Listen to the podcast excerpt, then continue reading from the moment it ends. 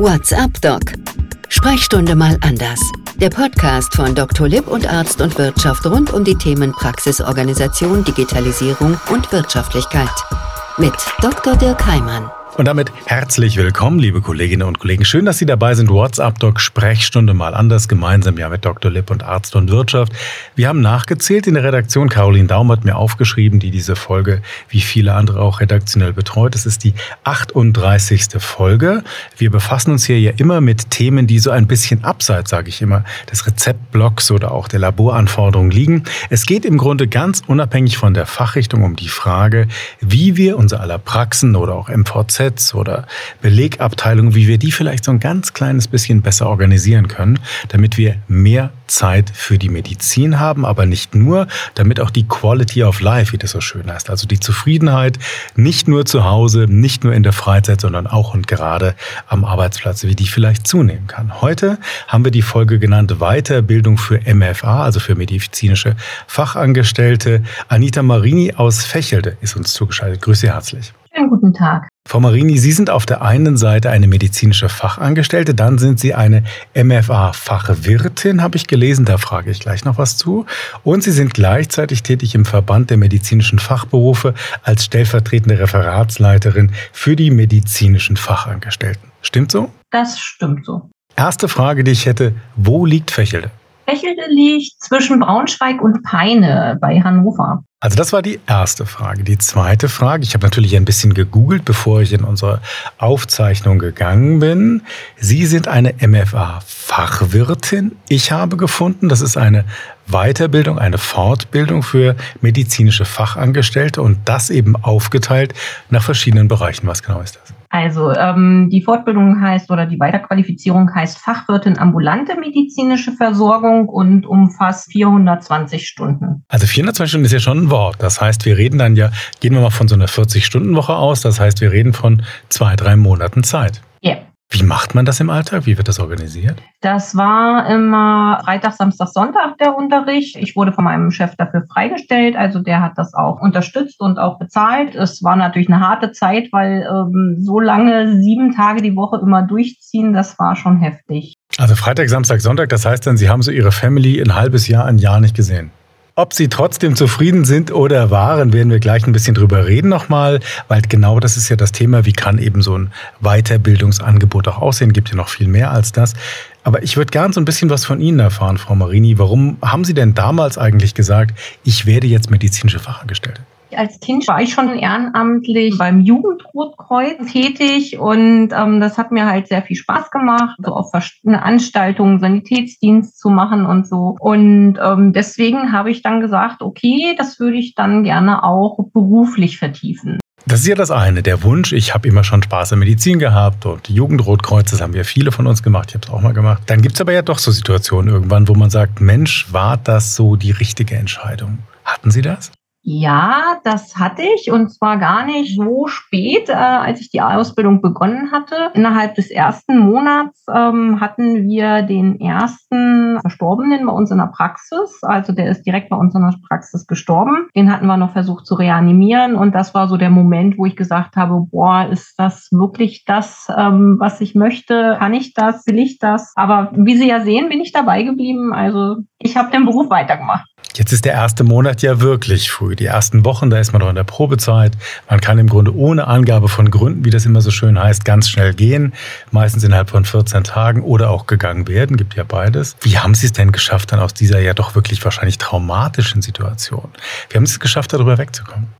Also wir hatten ein ganz tolles Team. Ähm, unser Chef äh, hat dann an dem Tag auch wirklich die Praxis dann nachmittags zugemacht. Also wir haben dann auch keine weiteren Patienten behandelt. Seine Frau hat uns einen Blumenstrauß gebracht. Wir haben darüber gesprochen im Team, ähm, wie wir uns fühlen, ähm, wie wir damit umgehen. Also das war schon sehr gut so und ich denke, das war auch der Moment, wo ich gesagt habe, okay, ähm, ich mache es weiter. Ein gutes Team ist ja vielleicht auch so ein Stichwort. Wie wichtig ist das für Sie im Alltag? Also ein gut funktionierendes Team spielt über vieles hinweg und macht einfach das Arbeiten auch leichter und es macht halt viel mehr Spaß, wenn man weiß, man kann sich auf seine Kolleginnen verlassen, man kann blind nebenher arbeiten, da weiß die eine Hand, was die andere tut. Also das macht schon sehr, sehr viel. Jetzt habe ich eben noch unterschlagen, was Sie ja noch machen, wenn Sie nicht im Verband tätig sind oder sich nicht gerade haben ausbilden lassen zur MFH-Fachwirtin.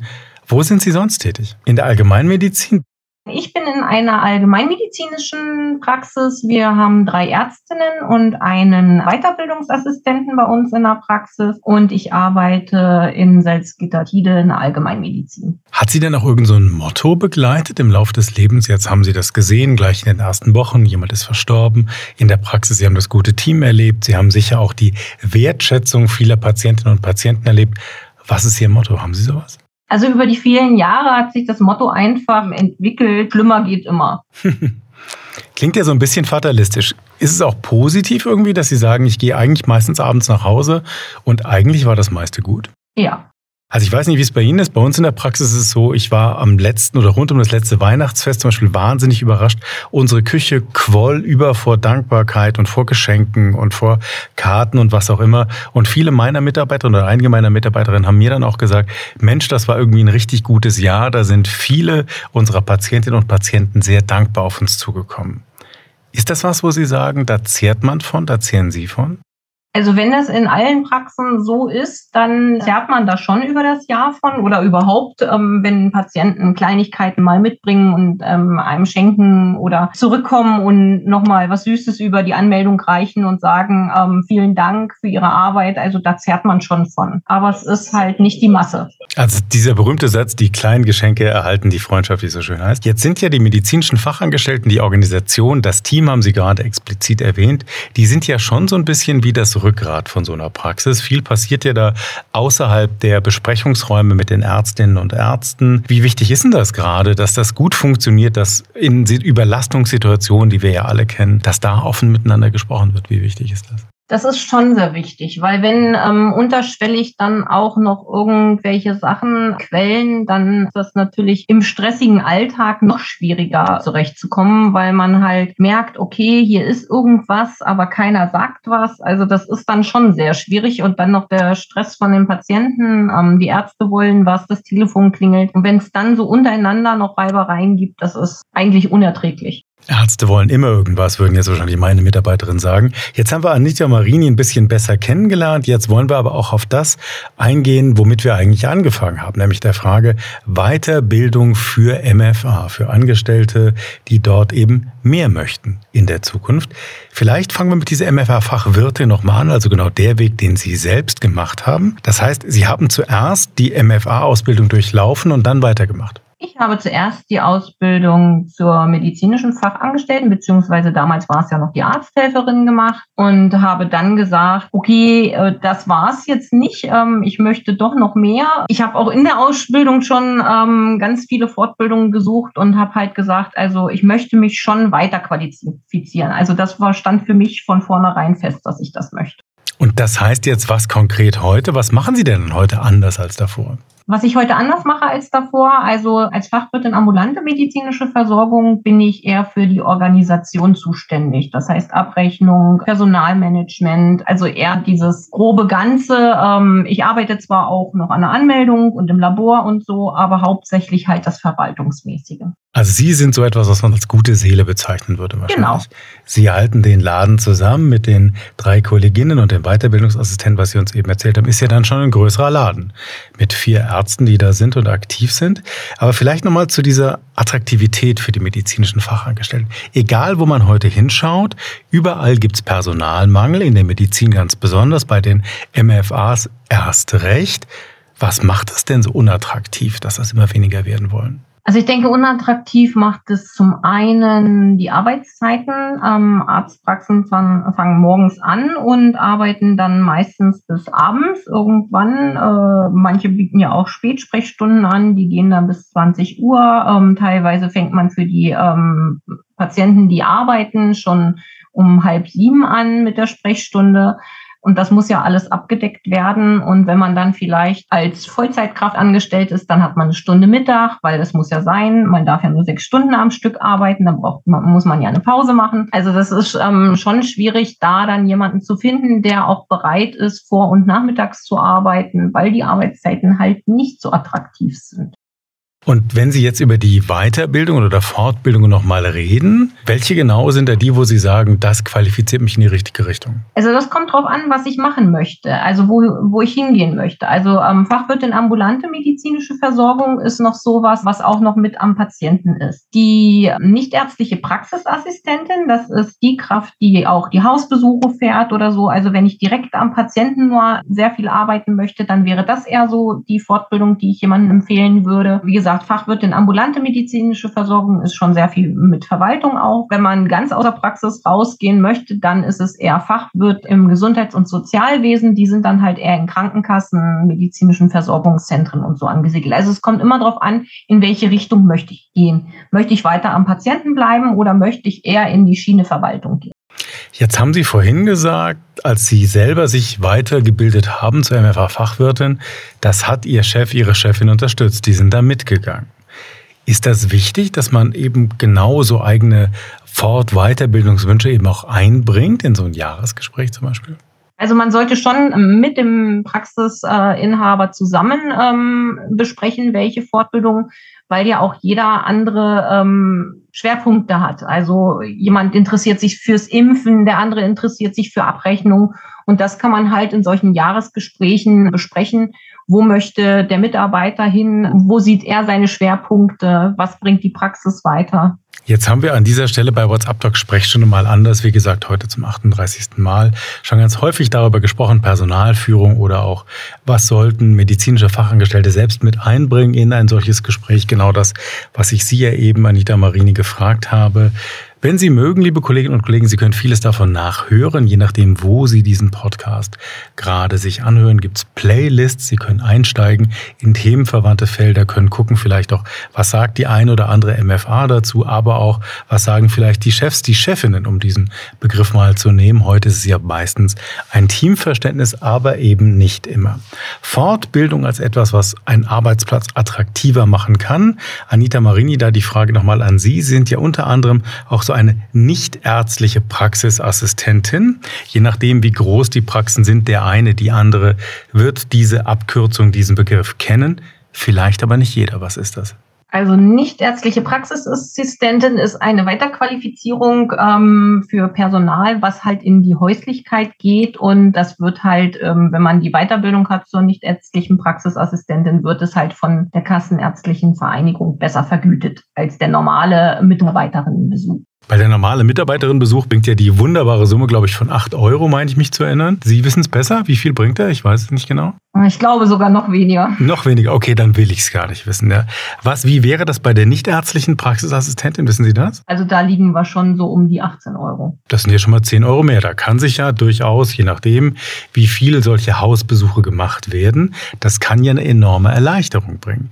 Vielleicht helfen Sie uns hier nochmal. In dem Moment wechselt ja auch die Rolle der medizinischen Fachangestellten ganz stark. In der Praxis ist sie vor allen Dingen oder wird sie oder er als Assistentin, als Assistent wahr wahrgenommen. Beim Hausbesuch ist das völlig anders. Da sind Sie die Chefin im Ring. Letzten Endes ja. Also man fährt zum Patienten hin und ist natürlich da auch so ein bisschen auf sich ähm, allein gestellt. Also so, man muss dann halt gucken, ist der Patient wie immer, also wir fahren ja nur reguläre Hausbesuche, also routinemäßige, keine notfallmäßigen. Aber wir müssen halt schon gucken, ähm, ist der Patient anders als beim letzten Hausbesuch? Hat er Beinödeme entwickelt? Atmet er heute schwerer als sonst? Wie ist der Blutdruck? Wie ist sein Blutzucker? Also all solche Dinge und müssen das natürlich dann auch einschätzen, ähm, die Lage und gucken, wie machen wir jetzt weiter? Oder gucken uns Wunden an und versorgen die halt vor Ort und müssen dann halt gegebenenfalls vielleicht auch dort eine Entscheidung treffen. Das ist ja nun ein Mehr an Verantwortung im Vergleich zu dem, was vielleicht häufig im, im Alltag in der Praxis läuft. Wie gut kommen Sie damit zurecht? Also ich selber komme damit sehr gut zurecht, auch so ein bisschen Eigenverantwortung ähm, haben zu dürfen. Natürlich wird hinterher auch mit dem Chef darüber gesprochen, was ist beim Hausbesuch vorgefallen, muss an der Medikation irgendwas geändert werden. Also es schweißt auch, denke ich, MFA und Arzt ein bisschen mehr zusammen, ähm, dadurch, dass man halt explizit über die Patienten hinterher noch spricht und ähm, gemeinsam drüber guckt was ja im Alltag oft zu kurz kommt. Ich meine, dann redet man ganz kurz zwischendrin, aber meistens ist die Tür zu, Patientin, Patient ist drin und man trifft sich entweder früh morgens oder wenn der Tag gelaufen ist. Genau. Und wir erfahren halt im Hausbesuch auch teilweise Dinge, die würden sie den ähm, Arzt nicht erzählen. Also auch da äh, kommt der Arzt an Informationen, die ihm sonst vielleicht nicht vorliegen würden. Das war jetzt ja nur eine Form der Ausbildung, die nicht ärztliche Praxisassistentin, der Praxisassistent, der oder die, wie gesagt, zum Hausbesuch fährt von bekannten Patienten und da eben auch alleine Entscheidungen trifft. Aber vielleicht nochmal auf die Attraktivität des Berufsbildes zurück. Das war ja nun nur ein Vorschlag von dem, was man noch machen kann. MFA-Fachwirtin ist der andere. Gibt es noch weitere, die man als MFA machen kann? Also wenn man nicht ganz so ähm, viel Stunden sich ans Bein binden möchte, ähm, dann gibt es natürlich auch kleinere ähm, Fortbildungen. Die umfassen dann so 120 Stunden. Das wäre dann zum Beispiel ein Röntgenschein, ähm, wo man dann halt in der Orthopädie, Chirurgie, wo man halt dann auch röntgt. Dann gibt es noch Wundexpertin, die man machen kann, dass man sich halt auf Wunden spezialisiert in Praxen. Das wird gerne in diabetologischen Praxen genommen, chirurgischen Praxen, aber auch Hausarztpraxen, wo chronische Wunden auftreten. Also das wären so kleinere Fortbildungen, die man dann machen kann. Impfassistentin ist ein Kurs mit 40 Stunden. Also es gibt schon kleinere auch. Und wie komme ich jetzt am besten dran? Ich stelle mir es jetzt gerade vor, uns hören jetzt vielleicht Kolleginnen und Kollegen zu, vielleicht aber auch Kolleginnen und Kollegen von Ihnen, die dann sagen, Mensch, ich weiß ja gar nicht so richtig genau, was es da alles gibt, für was ich mich da vielleicht interessieren kann und sollte, was ich beim nächsten Mal in dem Personalgespräch mit reinnehmen kann. Kann man sich da an den Verband wenden? Kann man da nachfragen? Da kann man sich gerne an den Verband wenden. Da kann man auch Frau Kronfeldner als Referatsleitung oder äh, mich als stellvertretende Referatsleitung kontaktieren, eine E-Mail schreiben. Ähm, man kann mit uns telefonieren. Wir haben auf der Homepage auch Weiterbildungsmöglichkeiten stehen. Ähm, also was gibt es ähm, an Weiterbildungsmöglichkeiten? WhatsApp-Doc sprecht schon mal anders und ich nenne den Verband nochmal. Das ist der Verband der medizinischen Fachberufe. Und wie gesagt, wir sprechen gerade mit der stellvertretenden Referatsleiterin für die medizinischen Fachangestellten, Anita Marini. Also die Adresse, die werden wir irgendwo rund um diesen Podcast mal ablegen. Ich hoffe, all diejenigen, die uns zuhören, können ihn gerade oder werden den Link dann auch finden. Und ich verweise nochmal darauf, wir haben unter anderem auch für diejenigen, die das Personalmanagement machen, mal eine Folge aufgezeichnet bei WhatsApp-Doc Sprechstunde mal anders zum Beispiel, welche steuerlich geförderten Gratifikationen man neben dem Thema Ausbildung dem Team auch noch zugute kommen lassen kann, lohnt sich vielleicht da reinzuhören. Die möglichen Playlists nach den einzelnen Themen geordnet, habe ich eben schon erwähnt. Anita Marini, nochmal die Frage in die Zukunft. Jetzt haben wir diesen Personalmangel. Wir haben auf der anderen Seite sehr viel steuerliche Möglichkeiten. Das beginnt bei Urlaubsgratifikationen, die nicht versteuert werden müssen, geht über ein Jobbike bis zu ganz vielen anderen Dingen.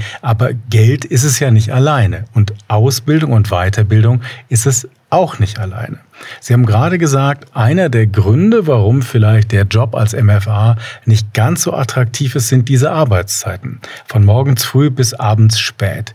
Müssen wir da umdenken? Denkt die neue Generation anders? Ja, also die neue Generation ähm, deren Denken ist Work-Life-Balance, ähm, wie man es immer so sagt. Also Freizeit ist denen sehr wichtig. Ähm, und ich denke, da gibt es schon Modelle, ähm, wie man seinen Praxisalltag auch umstrukturieren kann, wenn man vielleicht mit mehreren Ärzten da ist, dass auch die Ärzte vielleicht Schichtdienst machen, dass über Mittag weitergearbeitet wird, dass man wirklich einen Schichtdienst macht und dass dann halt manche vielleicht später kommen oder ähm, dann früher gehen können, dass man das vielleicht auch wochenweise wechselt, damit jeder was davon hat. Also da gibt es schon verschiedene Möglichkeiten. Also Arbeitszeiten, ein wichtiges Stichwort höre ich da raus. Jetzt bin ich, Sie vielleicht auch knapp über 25, also ich bin sehr deutlich. Wenn man so an die MFAs denkt, dann hat man ja oft den Eindruck, gerade wenn man jetzt an Azubis oder Azubinen denkt, die sind ja 15, 16, 17, sowas rum. Da schlägt das ja schon ziemlich durch, was man sonst immer in den Zeitungen liest oder bei den eigenen Kindern vielleicht bemerkt. Da haben sich Prioritäten vom Job in Richtung Privatleben echt verschoben. Ja, also das kann ich bestätigen, das ist auf jeden Fall so. Heißt aber vielleicht auch für die Menschen, die dann auf der anderen Seite von diesem Tisch sitzen und sich dann vielleicht Ärztin oder Arzt nennen, da müssen die dann auch umdenken, weil es ist ja gar nicht so leicht. Man hat selber in einer Zeit vielleicht gelernt, wo die erste Visite um 6.30 Uhr war und wenn man nachmittags um 19 Uhr gegangen ist, hieß es, haben Sie einen halben Tag frei.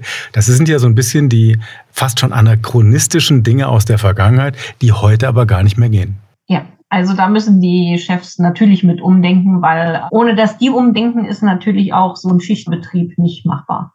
Und das Schöne ist ja an WhatsApp-Doc Sprechstunde mal anders, liebe Kolleginnen und Kollegen. Es gilt natürlich für niemanden, der uns gerade zuhört. Und wenn doch, müssen Sie es natürlich keinem verraten.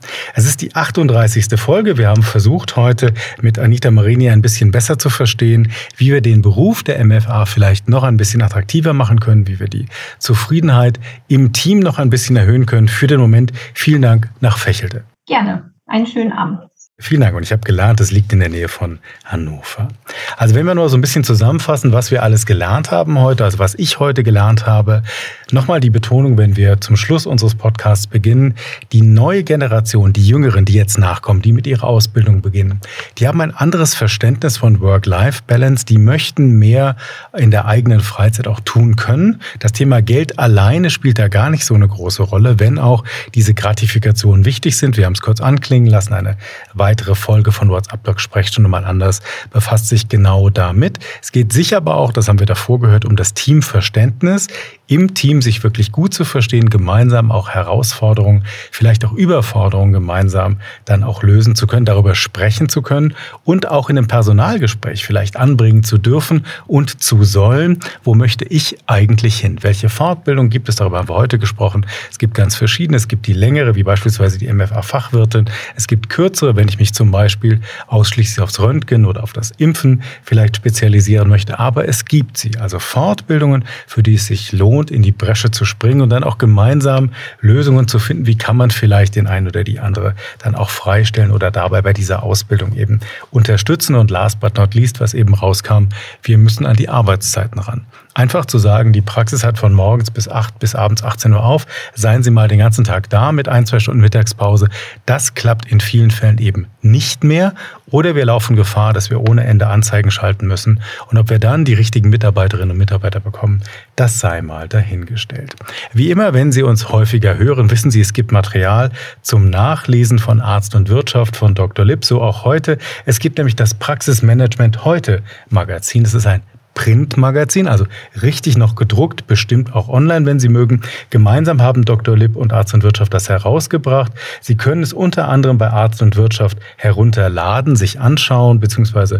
auch bestellen. Generell finden Sie jede Menge Infos darin zum Thema Praxismanagement und eben, ganz wichtig, auch immer wieder ein Thema bei uns zur Digitalisierung. Artikel unter anderem Personalmangel im Gesundheitswesen. Als hätte ich es gewusst, als hätten wir heute darüber gesprochen. Vorstellung der Weiterbildung zur nicht ärztlichen Praxisassistenz. Auch das haben wir heute versucht, ein bisschen intensiver zu diskutieren. Und last but not least, Anita Marini haben Sie eben hörend kennengelernt. Dort können Sie sie auch mit einem Interview noch ein bisschen besser kennenlernen. Das war es für heute. Weiterbildung für MFA, das war das Thema unserer 38. Folge von WhatsApp Dog. Sprechstunde mal anders. WhatsApp Doc. Sprechstunde mal anders. Der Podcast von Dr. Lipp und Arzt und Wirtschaft rund um die Themen Praxisorganisation, Digitalisierung und Wirtschaftlichkeit. Mit Dr. Dirk Heimann. Dieser Podcast-Service für Ärztinnen und Ärzte wurde Ihnen von unserem Content-Partner, der Dr. Lipp GmbH aus Berlin, präsentiert. Dr. Lipp ist auch für den Inhalt dieses Podcasts verantwortlich.